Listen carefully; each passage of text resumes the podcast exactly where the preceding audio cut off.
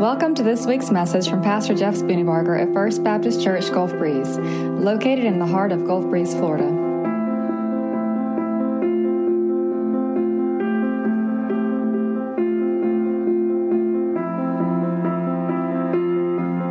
Amen. Open your Bibles to John, Gospel of John, chapter 8. Last week, as I was talking about how some of the, the evidences of the return of Christ are um, uh, different things that we're now seeing, one of those evidences is a lack of discernment in people, the lack of the ability or the inability to determine what is truth and what is a lie. And the truth of the matter is this it is getting more and more difficult to distinguish between truth and lie. There's a reason for that. And what I want to show you this morning in God's Word is that truth and lies have always been the issue. It has always been a struggle. It seems to be more of an issue now, but it's really not more of an issue. It's just becoming more difficult because the lies are louder and the lies are, are seemingly more prevalent. Just consider this back in biblical times, you didn't know what was going on 800 or 1,000 miles away unless somebody traveling through told you what was going on. Now we know what's going on for a thousand miles away, real time, or at least we, we, we can see things real time. Now, how that's deciphered is, is oftentimes uh, uh, phrased or shaped in certain ways to get us to believe what whoever wants us to believe uh, is, is whoever's driving the narrative can, can funnel information. But the bottom line is this we have access to instant information anywhere and everywhere in the world. And so we have this overload that we are now having to determine is this truth or is this a lie? Is this truth or is this a lie? I am tired of having to ask this question with every single thing that I see or hear. Anybody else? It seems as though that it would be so nice to just be able to say, we live in a place of truth. There's no lie. Everything that I hear, think of the rest that you would find when that happens. I want to tell you that is going to happen, but it happens when Jesus returns as King of Kings and, Lords of, and Lord of Lords. It happens when we ha- are done with this world. That's when it happens. But until then, we will have to have a discerning heart and a discer- discerning spirit. And the struggle that you and I face in every challenge of life is this what is true and what is a lie? In God's Word, we have the ability to determine what is true and what is a lie. In fact, I would argue the point that everything we need to know to determine truth and lie is found within the chapters and the pages of this book. God has given us what we need. We just have to put it inside of us. The scripture tells us, Thy word have I hidden in my heart, that I might not sin against God. In other words, we have God, if we have God's word inside of our heart, it prevents us from believing a lie. And in this passage, um, we have some insight as to why lies are so prevalent.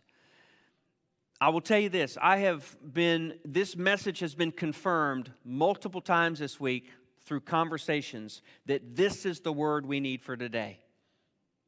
So listen up. Ready? John chapter 8, verse 30. As Jesus was saying these things, many believed him. So Jesus said to the Jews who had believed him, If you continue in my word, you really are my disciples. You will know the truth, and the truth will set you free.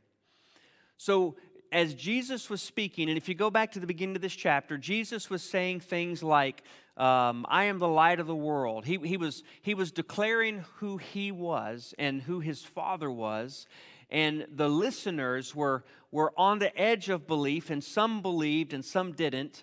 But as we read verse 30, as, they, as he was saying these things, many believed him. That means that their hearts were beginning to change. But what was happening was they were believing intellectually, they weren't believing in a, in a, in a saving faith kind of way. There's a difference in belief. You know this, right? You can believe something intellectually and not believe it in, inside of your heart. And then you can also um, uh, believe something.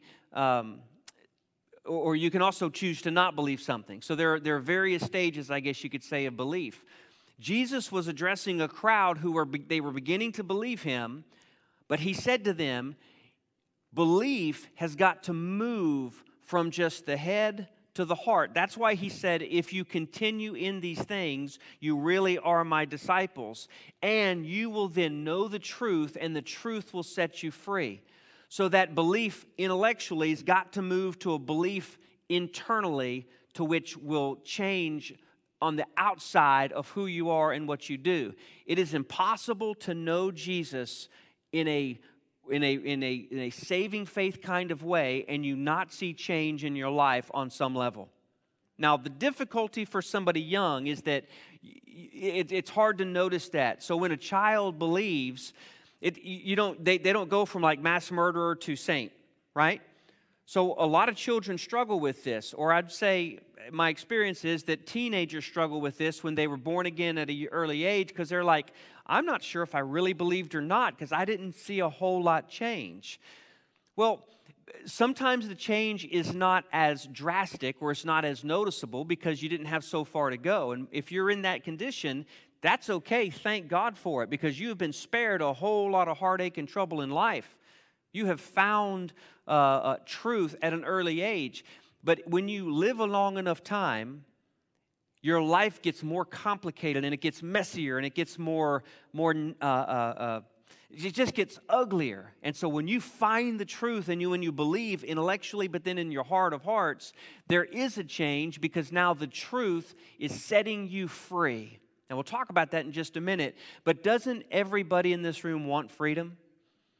Does anybody want to be a slave? I don't know anybody that says, I'd love to be a slave the rest of my life. Now, we're not talking ethnic slaves, right? So take that mind, t- take that, take that word and, and go ahead and just reposition it to what a biblical, what this definition of slave is. Jesus says that a slave is one who does what sin wants them to do. A slave is one who has a master and has no choice they have no freedom. They have no um, uh, ability to do anything other than what their master wants them.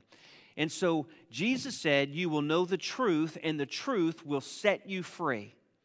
So he's, he's building an argument here, not an argument, but he's, he's, he's helping us to see this truth that there is truth and then there's lie.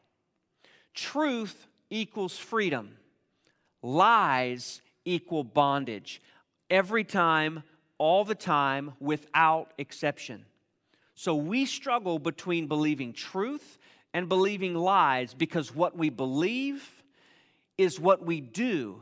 And if we're listening to the voice of the one who is lying to us, our actions are going to reflect that. But if we're listening to the voice of the one who's speaking truth, our actions will likewise reflect that as well. Mark it down. Every trouble in your life, whether it's marital trouble, whether it's money trouble, whether it's uh, a parenting trouble, whether it's emotional trouble, every trouble in your life, there is a lie in there somewhere. Every one. So, guess what? If you can root out the lie, and if you can call out the father of lies in a way that is not kind and gentle, but is direct and powerful, you have not fixed, but you have changed your circumstance on that problem. You want to fix a broken marriage? Root out the lies and call it what it is and kick the enemy out. You want to change your relational problem with your children? Call out the lies, agree with what God has to say about the situation, kick the devil out. You want to fix a money problem? Go back and call out the lies, root the devil out, and your money problems will be different. Why do we know that? Because truth brings freedom, lies bring slavery every single time. This also goes with our health, both physically, emotionally, spiritually. It's all wrapped up together. So Jesus said, The truth will set you free. Listen to what the, the response was. Verse 33 We are descendants of Abraham, they answered, and we've never been enslaved by anyone. How can you say you will become free? Hey, they just described us to a T. See, so oftentimes the lies are so deep that we don't even recognize that we're enslaved. And so many in our world today are trying to figure out how to fix life, but what they're not recognizing is that the root of their problem cannot be fixed by human genius. You remember the Enlightenment period? If you remember studying history, you had the Enlightenment that came after the Dark Ages, right? This is when art and music and, and uh, uh, uh, all kinds of thinking, and the belief was man has it inside of himself to fix the world's problems.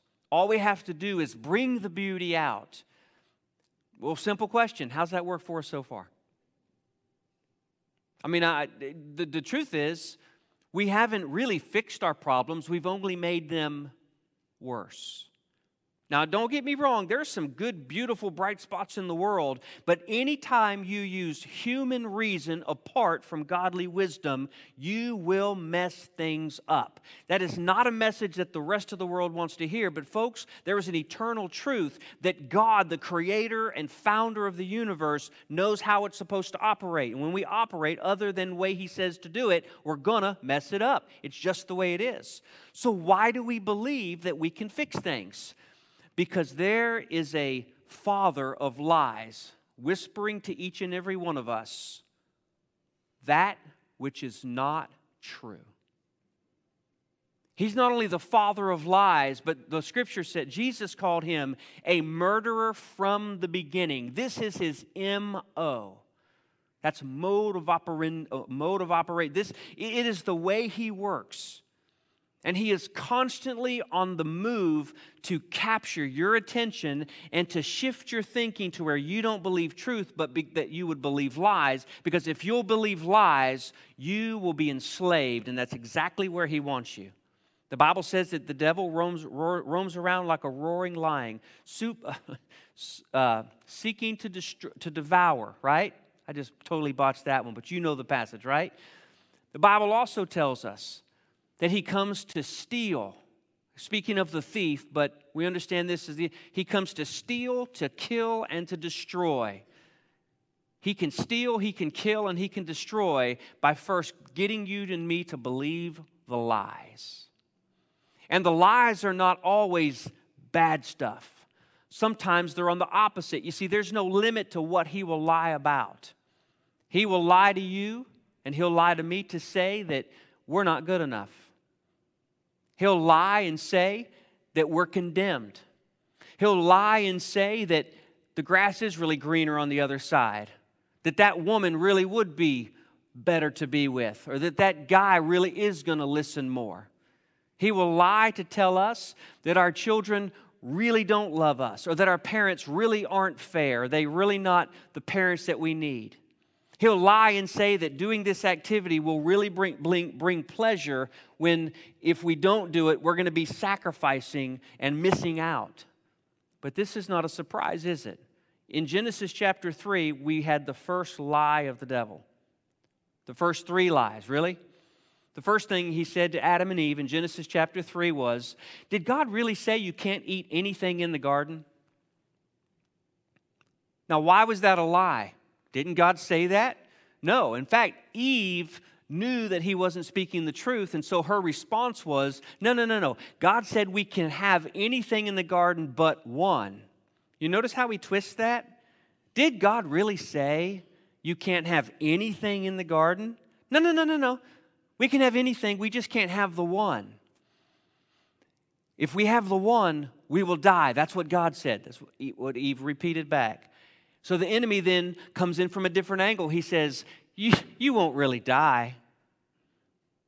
You won't really die. In fact, here's the third lie if you eat of that tree, you will then have the wisdom and the knowledge to know, like God, what good and evil is. You notice how he slithers his way into the heart and mind of Eve and convinces her that God is a liar and the devil is right. Now, that, of course, it's a serpent, but we understand that this is the enemy doing this. And so that pattern has been used since that time until now and is continuing to be used inside of your heart and your mind on all kinds of issues and situations and relationships. If he can get you to believe his voice, he can enslave you. But Jesus said, if you'll know the truth, you'll be made free. Or actually, he said, You shall know the truth, and you shall be free because of it. So, how much of a lie is enough to sway you from truth? Just a little bit. Half truths, partial truths, mostly truths are still lies. My favorite illustration is this. How many of y'all like brownies? I love brownies. I don't love brownies, but I really like brownies. My, if you want to bless my heart, make me a tray of brownies where every single brownie has an edge to it, right? I don't know if I don't know if that's possible, but you get the crunchy outside part with a gooey middle. That's like heaven right there. It's marvelous. What if I made you some brownies and I gave them to you and I said I added a special ingredient? Really? What, what ingredient is that? I, I put a little bit of dog mess in them. I know, kind of gross, isn't it? I learned this at youth camp, but, but it makes the point. What if I told you I made you these special brownies, but I put a little bit of dog stuff in it, but just a little bit? How much, how much is your limit of eat the brownie, don't eat the brownie? Like, are you to go, so how much did you put in there? Little dog or big dog, right? I mean, you're gonna you're gonna wonder, you're gonna say, I ain't eating the brownies because just a little bit of that nasty stuff ruins the whole thing. And this is the case with truth. A little bit of lie in the mix of truth contaminates the entire thing. What we need to discern is truth versus a lie. And even when we're talking about truth, is there anything in there that is false? And the devil's really good. That's what he did. God said you can't. Ha- uh, did God really say you can't eat any of the trees? See, he he kind of mixed it there, didn't he? He mixed it. He put a little bit of lies inside of truth. Fortunately, it was caught. And then he just flat out lies. Oh, you won't surely die. God wouldn't do that. He, he loves you more than that. Why would, he, why would He give you life and then kill you? In fact, He's holding back from you. He's trying to keep you from having your best life now.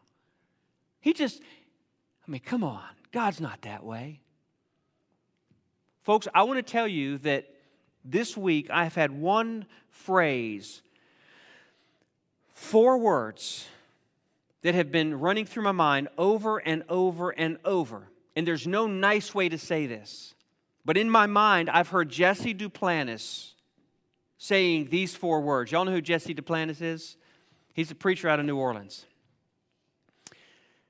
Here's what we need to learn how to say to the enemy Devil! Shut your mouth! Now, if you ever heard Jesse Duplantis, that's exactly what he would do. And I, and I, and I, and I hope that, here's the thing we want to be, we want to, we want to uh, uh, negotiate with the devil. We don't want to hurt his feelings. We don't want to cut it off too hard. We just kind of want to ease on out. Listen, you cannot negotiate with a terrorist, and the devil is a terrorist. He is a liar, he is a thief, he is a murderer from the beginning, and he is the father of lies, so says Jesus. The only way you deal with lies from the enemy inside of your heart and inside of your mind is to call him out and rebuke him in the name of Jesus Christ through his word. That's the only option you and I have if we want to live. Because he will, he will, he will enslave us in a heartbeat. And his lies, again, they're not always to, to try to get you to do bad stuff. It's not always in the depressing part of it. You're not good enough. God doesn't love you, uh, whatever. A lot of times it can be on the other side with pride. Oh, you're better than that. Oh, you don't deserve that. Oh, shouldn't you be up on stage? Aren't you worth listening to? And he lies from every single direction, 360 degrees. He's like a roaring lion, roaming around, seeking the way that he can get into your weak spot and try to enslave you yet once again. And then he does this. Once he, once he causes you to sin, he then comes as the, the other uh, person that he is as the accuser of the brethren. Look at you. Look at you. Look what you've done. guilt, shame, regret, embarrassment. Devil, shut your mouth. I have been given the righteousness of Christ. There is therefore now no condemnation for those who are in Christ Jesus. I have been bought with a price. I've been redeemed. I'm a child of God. God has gone to prepare a place for me, and if it were not so, He would have told me. The Lamb of God was slain so that I could be made free, and I am free in the name of Jesus Christ. I will not be enslaved, and I will not fall for your lies again. Guys, we've got to take up our armor. We've got to start battling. You see, what I wish is that I could just draw a line and be like, okay, you stay over there, I'll stay over here, we'll be good. But that's not the way it works. He's an enemy, it's guerrilla warfare. He's constantly constantly, constantly. And so the way we deal with this is we harden our defenses. And Ephesians tells us that we're to put on the full armor of God because the battle that we fight is not against flesh and blood, right? It's against principalities and powers. It gets, it's against the devil himself through his lies, but we battle against lies by truth. The way you defeat lies is truth. The truth is Jesus. The truth is the Word of God. So if you are fighting this fight in a more intense way, you've got to put this inside of your heart because you'll never win otherwise. These listeners were convinced that they were seeing things the right way. They were convinced that they were spiritual. They were convinced that their security and their position was good because of Abraham. Their argument was we are descendants of Abraham. We've never been enslaved by anyone. Jesus said, No, no, no, you're not understanding. I'm not talking about physical, being physically enslaved, I'm talking about spiritually and emotionally enslaved. You're slaves and you don't even know it. You are blinded by the lies of the enemy. And then they kind of get upset and they say, Our father is Abraham. And Jesus' response was, If you were Abraham's children, you would do what Abraham did. But now you're trying to kill me. A man has told you that the truth, uh, a man who has told you the truth that I heard from God. Abraham did not do this. You're doing what your father does. Now, that's a neat little say, uh, neat phrase there because what it's saying is this Abraham was a man of faith. In fact, if we look in Hebrews chapter 11, we see these words by faith, Abraham. Abraham believed God, and it was credited to him as righteousness. He not only believed it intellectually, but he believed it internally. He, he lived that faith and he put his faith into practice. We know this because in Genesis chapter 12, God said to Abraham, Abraham, leave your family, leave your stuff, leave everything that you've ever known, and I want you to start walking to the land that I show you. And the Bible says, So Abraham left. Actually, technically, it says Abram left because what God did was change his name later on down the road. That's a little mini sermon I want to share with you. When God gets a hold of your life, he changes your name. You go from who you were to who, you, who He has created you initially to be. There, you are therefore a new creation. The old is gone, the new has come. That is the power of the truth of the gospel. That's what it means to be set free because of truth. He, Jesus said, You are not uh, truly uh, uh, the son of Abraham. No, you have another father. And listen to the description. Jesus said, If God were your father, you would love me, because I came from God and I am here. For I didn't come on my own, but he sent me. Why don't you understand what I say? Because you cannot listen to my word. You are of your father, the devil and you want to carry out your father's desires. He was a murderer from the beginning and has not stood in truth because there is no truth in him. When he tells a lie, he speaks from his own nature. It, it is just who he is. He cannot do anything but lie because he is a liar and he is the father of lies. Yet, because I tell you the truth, you do not believe me. In other words, The reason that lies are so insidious is because they come from the father of lies, from the pit of hell itself. I want you to just think a moment. What lies are you believing? A lot of times it's not lies we hear with our ears, it's lies that we hear inside of our head. If you believe those lies, you will stay enslaved. And you know, I'd love to be able to call all of the lies out, but the truth is, I can't because there's so many of them. It is lie after lie after lie after lie. It's that which brings doubt, it's that which brings confusion. Fear is based on a lie, hopelessness is based on a lie. But for every lie, there is truth. So if you want to combat the lie, you've got to find the truth. Do you know this? Every lie is because there is truth. So God didn't speak truth to combat the lies. There are lies because there is truth. God was first. God declared it first, and the enemy says, I'm going to thwart or I'm going to try to thwart God's purpose and plan by twisting what he's saying, but that's evident when God's word is inside of us. The disciples didn't like this at all.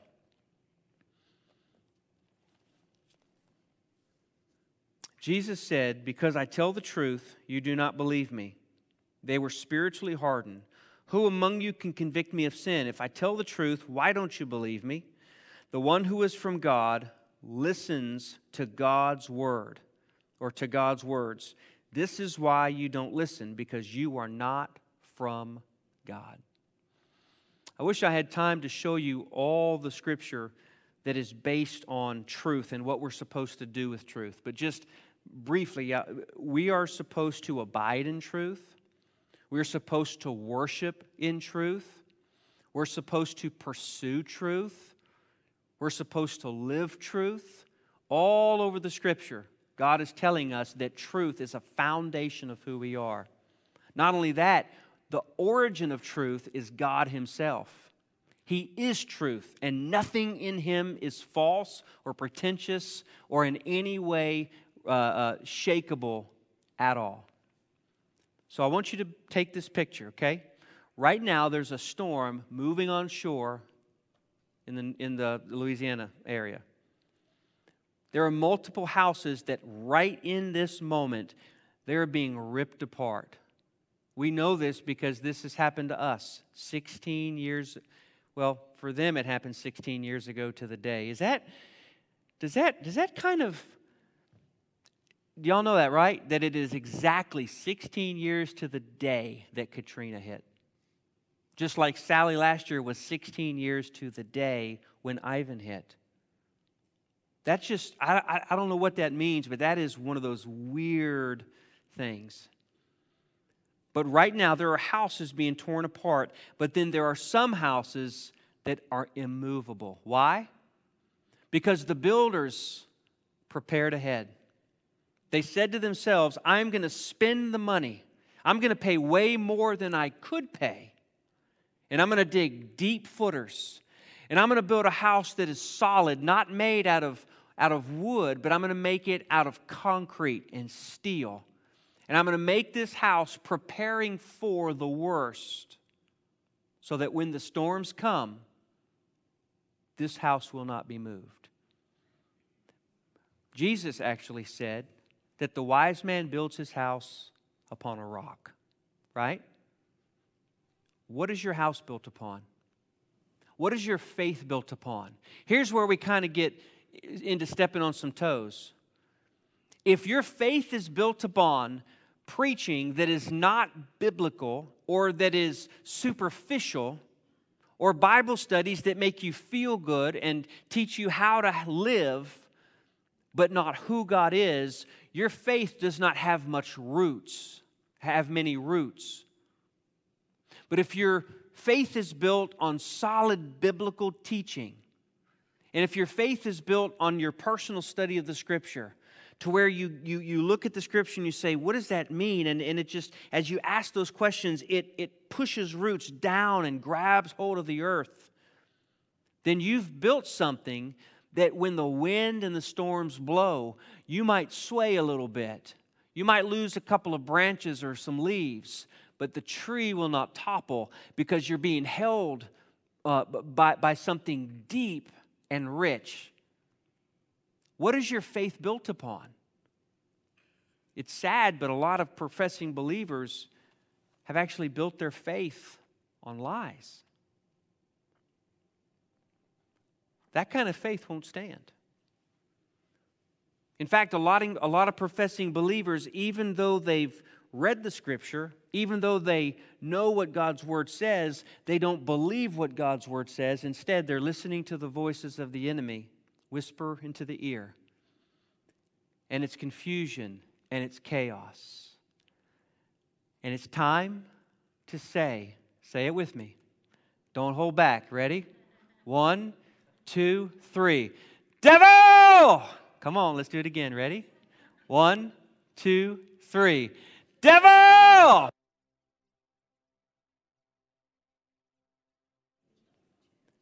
You don't say that on your own authority. You stand behind the word and say it.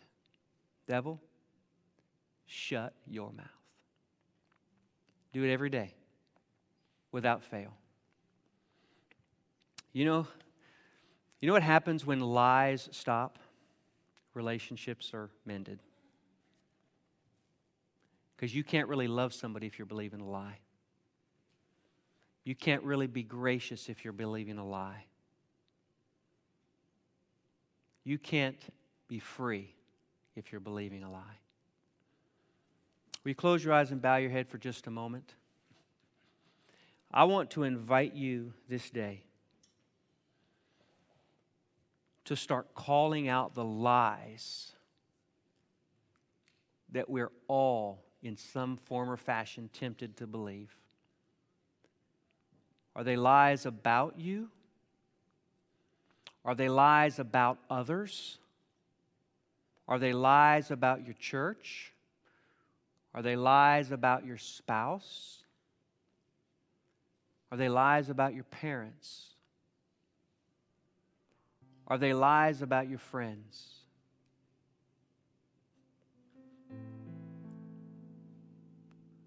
We're going to take some time here. Begin to call them out and declare in Jesus' name that you refuse to believe the lies any longer.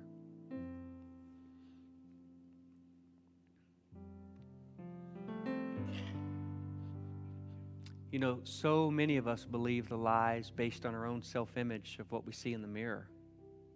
We look in the mirror and, and that starts us on this downward spiral of believing all kinds of stuff. Or we look at our past. We look at what we did or didn't do. And all of the guilt and all of the shame starts to flood in.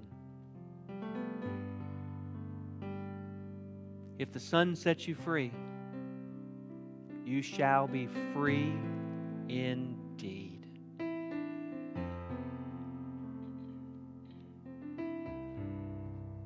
If you're here today and you've never trusted Jesus Christ, the Bible says that you are enslaved by sin, and sin leads to death. But God so loved the world that he gave his only begotten Son, that whoever would believe in him would not perish, but have everlasting life. For it's by grace that you're saved through faith, not of your works, so that none of us should boast.